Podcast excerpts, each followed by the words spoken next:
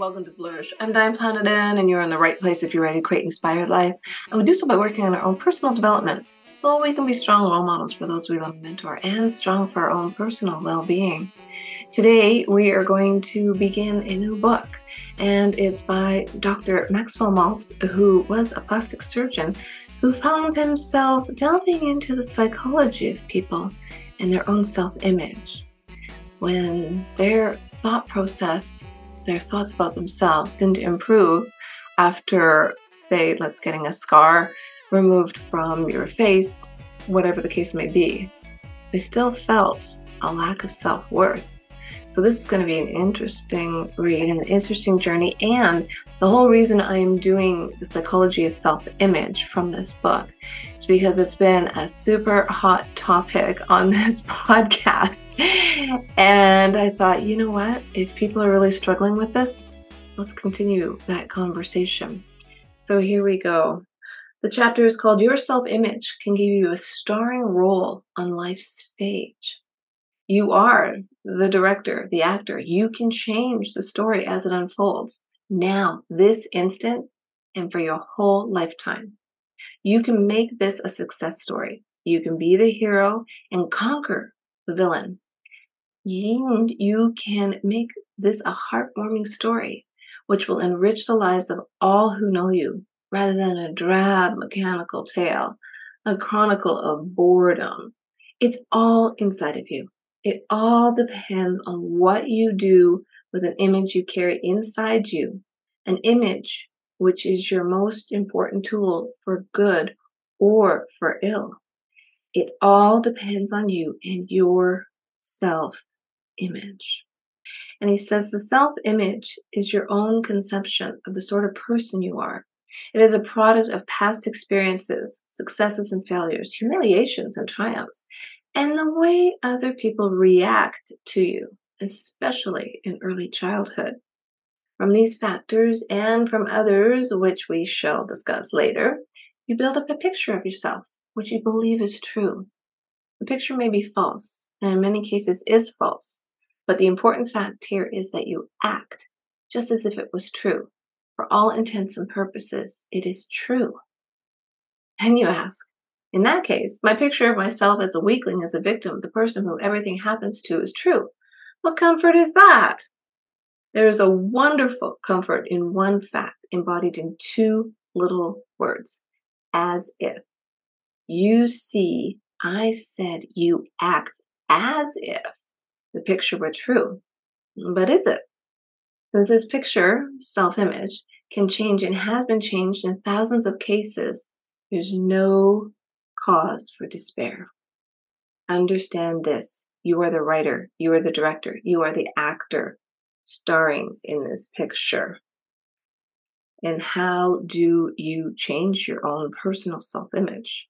Between me, myself, and I, what's going up in that brain, our minds? What is wandering? What are we imagining? What are we making up? What do we think we actually know? Well, he goes on to say think in new categories. This is what I hope to help you do. Think, feel, act in a new category. Re examine what you've taken for granted. Become dissatisfied with proof. Broaden your beliefs. In other words, change your self image. So, this is a mental blueprint that you have to change within yourself all our actions and emotions are consistent with our self image. You will act like the sort of person you think you are. You simply can't act otherwise, even if you exercise all your willpower. The person who thinks they are a failure type of person will find a way to fail, no matter how hard they try to succeed, even if a few good breaks do come your way. The person who thinks they're just unlucky will manage to prove that they are indeed a victim of bad luck. Hmm, you're not a victim. The self image is the foundation stone of our whole personality. Because of this, our experiences seem to verify and thereby strengthen our self image, set up a vicious or pleasant cycle. And, you know, numerous discussions and studies have been done on this where two people can have the exact same job at the exact same company. One succeeds and the other fails. Is it their self image? Is it how they identify with themselves? Do they see themselves actually in that role? Do they identify with that picture? Do they identify? It's like, yeah, I'm so proud to be selling these beautiful Mm, cars. Where the other person's like, oh, I only sell cars for a living. That self image, that rotation, what you're giving back is all what this is about.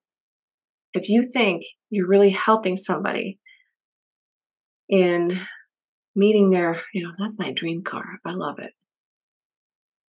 Or if you think, oh crap, I hate selling cars, you're not going to succeed at doing it. Herein lies the problem. Do you identify with what you're doing or who you're being or what you're becoming? Goes on to say, or this is basic, the self image can be changed. One is never too young nor too old to change their self image and start a new, more productive, creative life. Ah, positive thinking, he says, though, can be used as a kind of crutch for the same old self image, but it will not be really effective. For how can one think positively about some situation if one carries with them a negative opinion about their very self. A basic conflict is set up here, but many experiments have shown that once the idea of self is changed, other things consistent with the new concept may be accomplished, often without great strain. If one's self image is nourished on past successes, it will be pleasant but if inhibitions have blocked off the road to success and past failures clutter up the mind, one's self image will be poor. As, as he's spoken to in the past about that uh, example I gave you, where he removed someone's scar on their face and they still weren't happy. They weren't being true to their own self, were they? Thank you, William Shakespeare. So, what do you think of yourself? I mean, what do you really think of yourself deep down inside? Do you like yourself? Or do you regard yourself with distrust? Do you expect too much of yourself? Or do you sit back passively, waiting for life to come to you, for people to do things for you? Do you set reasonable goals for yourself, goals whose accomplishment will help you feel whole and alive? Or do you let other people tell you what to do, what to think, how to behave? Mm-hmm, pushing buttons, right? Do you think you're good looking, or do you secretly think of your too long nose or your too big of mouth? What you think is very important. Ah, your own worst enemy, right? So, how then does one live a happy life? How does one find joy living in this busy, complicated world of ours? What is the secret? It is really so simple, he says. To really live, to find life enjoyable, you must have a realistic, adequate self image, one that you can live with. You must like and trust yourself. You must feel that you can express yourself without fear of exposure. You must feel no need to hide your true self. You must know yourself well. Your self image must be realistic, what you really are. You feel good when your self image is intact and adequate. You feel full of confidence when you're ready to show the world what you are and you're proud of it. You breathe life, give deeply to life, and take happily from it.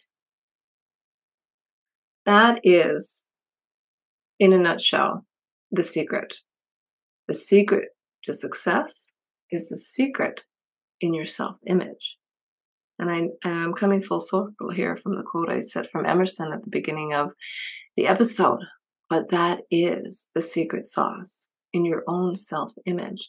And that's why, you know, when you have children, you have this amazing opportunity, amazing opportunity to help them mold their self image, to have those discussions, to have the opportunity to build confidence and trust and self worth, to help them form and change.